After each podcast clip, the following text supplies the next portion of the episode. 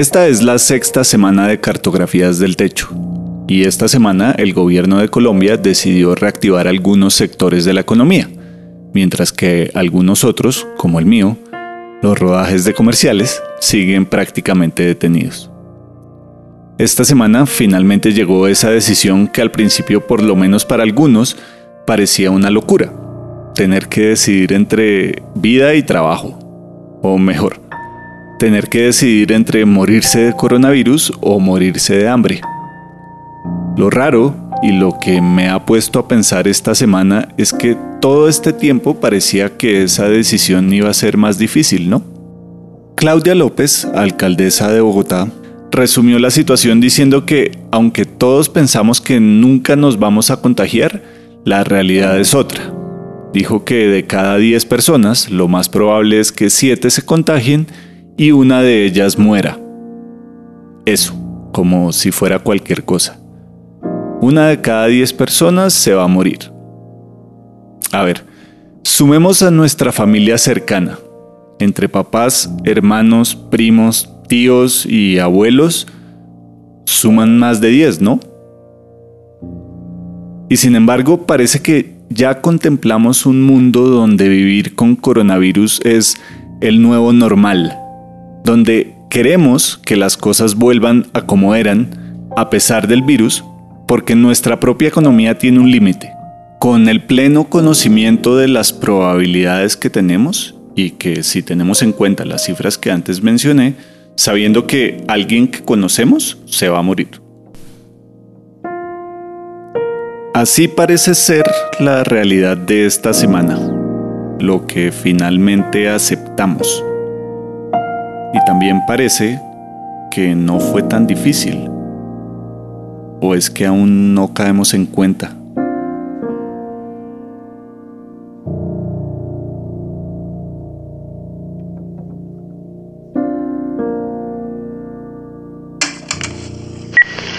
En últimas para mí ha sido llevadero el aislamiento.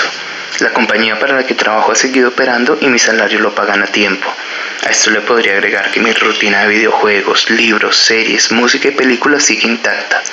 Y si bien no puedo ir a cine o a conciertos, no ha sido difícil asimilar que por ahora no se puede hacer nada de eso y que debo reemplazar estas actividades con cualquier alternativa digital que no requiera de aire libre. En teoría me cogió bien parqueado la pandemia y no debería matarme la cabeza cuando todo está bien. Pero de eso se trata, ¿no? De planear qué podríamos hacer hoy si mañana cambian las cosas, así como cambiaron ayer y nos tomaron desprevenidos hoy. La incertidumbre y la zozobra me acompañan ante cualquier chispazo de cambio imprevisto. Tal vez por eso el hasta cuándo, hasta cuándo mi empleo perdurará. Y si me sacan, ¿cuánto tiempo tardaré en encontrar uno nuevo? Mis deudas no van para tres meses sin producir, pienso.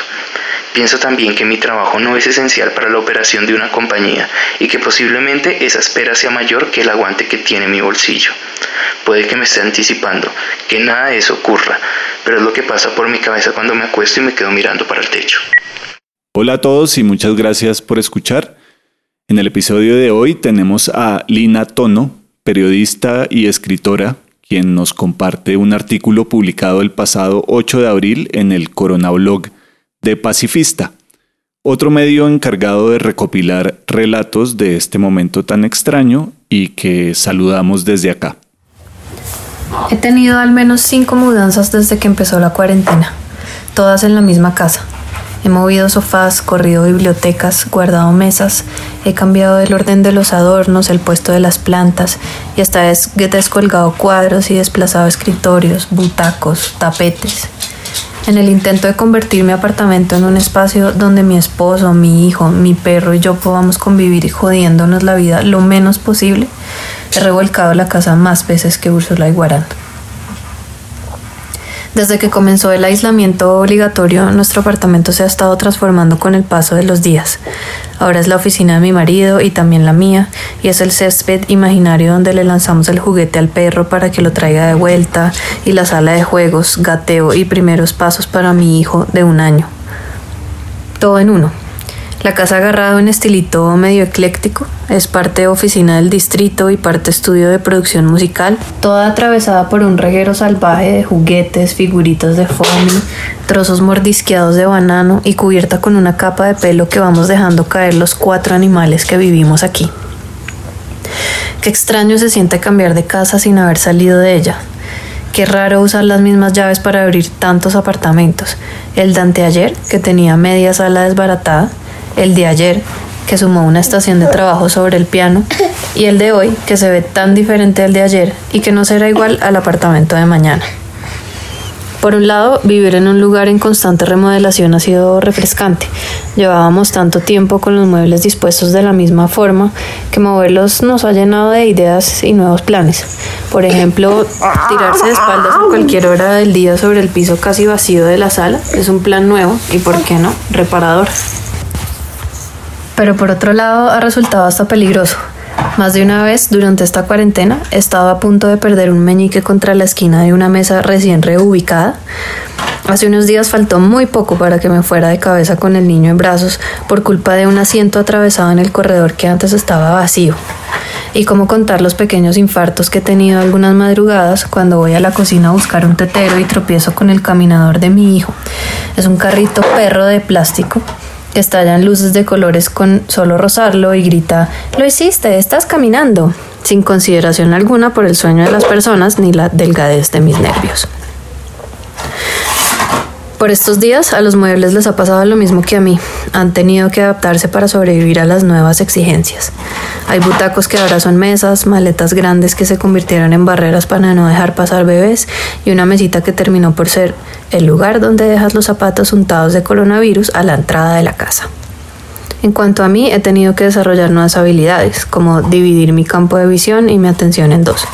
Con un ojo miro la pantalla del computador y el otro lo desvío para vigilar que el niño no se rompa la cabeza contra el suelo intentando dar sus primeros pasos, ni se lleve los juguetes del perro a la boca. Batalla que vivo perdiendo. A todas luces, la mudanza también ha sido interna. En estos días de aislamiento me ha tocado desplazar las preocupaciones menos triviales para hacerle campo a todas las que llegaron con el virus es decir, evitar la muerte por COVID-19, conservar mi trabajo, cuidar a mi familia al tiempo que intento no perderme a mí misma en la configuración de este nuevo orden y por supuesto mantener bien llena mi botella de agua con Clorox. Más allá de los trastos, los corotos, los chécheres, lo más difícil ha sido mover horarios, ceder, negociar, reprogramar hasta el momento de dormir. En pocos días he transformado tantos hábitos que ya hasta tengo uno nuevo, Todas las noches me tomo una copa de vino o de cerveza o un trago de lo que haya para sacar de órbita la incertidumbre, así sea por un ratico, y para no terminar como una vajilla mal empacada, rota por el trasteo. Siempre he vivido aquí en mi casa, pero mientras pasa el encierro he entendido que hasta ahora vengo a usarla para lo que creo realmente significa vivir, habitar el presente, estar aquí todo el tiempo y no solo los restos, las migajas del día y la noche.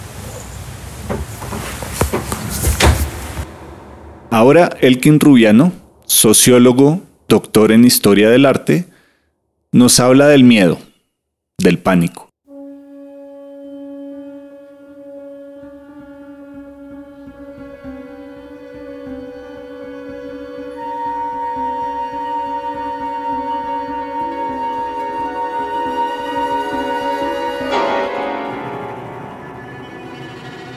Hace más de 40 días el confinamiento vino acompañado de angustia y estrés. No sé si la combinación de los dos es lo que llaman pánico. El pánico, si ese es el diagnóstico, no solo apareció por el inminente fin del mundo, y lo mío no es catastrofismo de última hora, pues el fin del mundo, hasta donde recuerdo, no para de ocurrir. Recuerdo de niño la inminente Tercera Guerra Mundial, la catástrofe planetaria que llegaría cuando alguien apretara el botón Así de fácil se vislumbraba al final alguien, pero en verdad no era alguien, solo era una mano que se extendía sobre un panel de control con un botón rojo, lo apretaba y ya estaba. De la mano en el botón, la siguiente imagen era un minúsculo mundo con chispitas ardientes en toda su extensión, una minúscula extensión, porque lo mío era la mirada de Dios, lejana, contemplando los fuegos artificiales de un pequeño mundo en la inmensidad del vacío, porque el mundo no tenía vecindad, no había luna ni Marte, solo el mundo y el vacío. Tal vez yo estaba en la Luna o en Marte. Así que mi mirada finalmente también era pequeña en escala. No era la mirada de Dios sobre el sistema solar o la Vía Láctea, sino la mirada de alguien que quiere salvarse sin renunciar al mundo, que los fuegos artificiales se apaguen para descender y repoblar la tierra, ser el primer hombre siendo un niño, un pequeño Adán. Digo que el pánico no tenía que ver con el final del mundo, que nunca para de ocurrir e imaginarlo es placentero, sino tenía que ver más bien con otros, el pánico financiero, el pánico por el encierro, el pánico de y por la soledad de los moribundos. El pánico se ha ido, pero seguro volverá. Últimamente me imagino uno, el pánico por la ciudad. Bastan pocas semanas para que uno olvide su violencia. La calle, en muchos casos es un espacio para la libertad, también es el espacio opresivo que me lleva del hogar al rutinario olvido de mí mismo. En ese umbral entre el terruño y la alienación, me proyecto como un zombie. No hay alternativa y es la mejor forma de protección. Proximidad física y distancia espiritual, dijo con maravillosa precisión Georg Simmel. El pánico venidero es retornar a la experiencia temporalmente olvidada de la alienación. El fin del mundo no es ahora. El fin del mundo es el que está por venir el apocalipsis zombie que va de mi casa a la Caracas con 63. Hay valentía en la soledad. Irse hasta allá, al fondo de uno mismo, no es un viaje para todos. Puede encontrarse de frente con el dolor. Duele aceptarse con todo lo que se es, reconocerse. Definirse por una profesión, por un oficio, por cierto estatus, siempre es una tentación, algo facilista, no lo niego. Hay belleza en la soledad, en un mundo obsesionado con el ruido, con premiar la extroversión, en un mundo autoproclamado social usando multitudes, en ese mundo la soledad es revolución. Hay poesía en la soledad, en esa soledad de grandes ciudades. Convivir con el desconocido al otro lado de la pared, mirarlo desde la ventana cuando camina desprevenido, compartir un almuerzo en silencio. Una soledad social es aprender a reconocerse en el desconocido. Cuando se ha hecho las paces con la soledad, una cuarentena es un disfrute. Para un solitario experimentado, los días de cuarentena no son una masa amorfa, de horas lentas, carente de emoción. Para un solitario los días de cuarentena son por fin días. Dejan de ser ese recordatorio diario de la pertenencia a un sistema del que el control está muy lejos. Pasan de ser ese viaje matutino en trenes atiborrados de proletarios con la misma suerte a un tipo de producción propia de una economía moderna, de computadores tipeando a paso rápido desde una cama.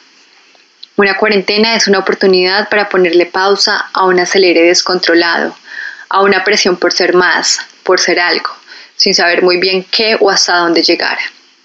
Si la soledad de la cuarentena duele, entonces amigo, debo decirle que debe empezar por el principio.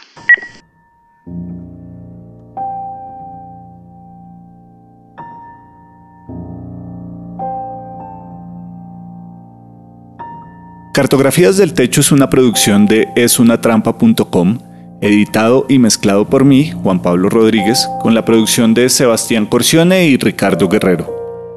En el capítulo de hoy tuvimos a Lina Tono y a Elkin Rubiano. Muchas gracias a ambos. Este es un espacio donde semana tras semana intentamos entender esta extraña situación que nos tocó vivir. Así que si les gusta, por favor recomiéndenlo a sus amigos. Todos conocemos a alguien que no la está pasando tan bien y aunque no prometemos que esto nos vaya a hacer sentir mejor, por lo menos no nos va a dejar sentir tan solos.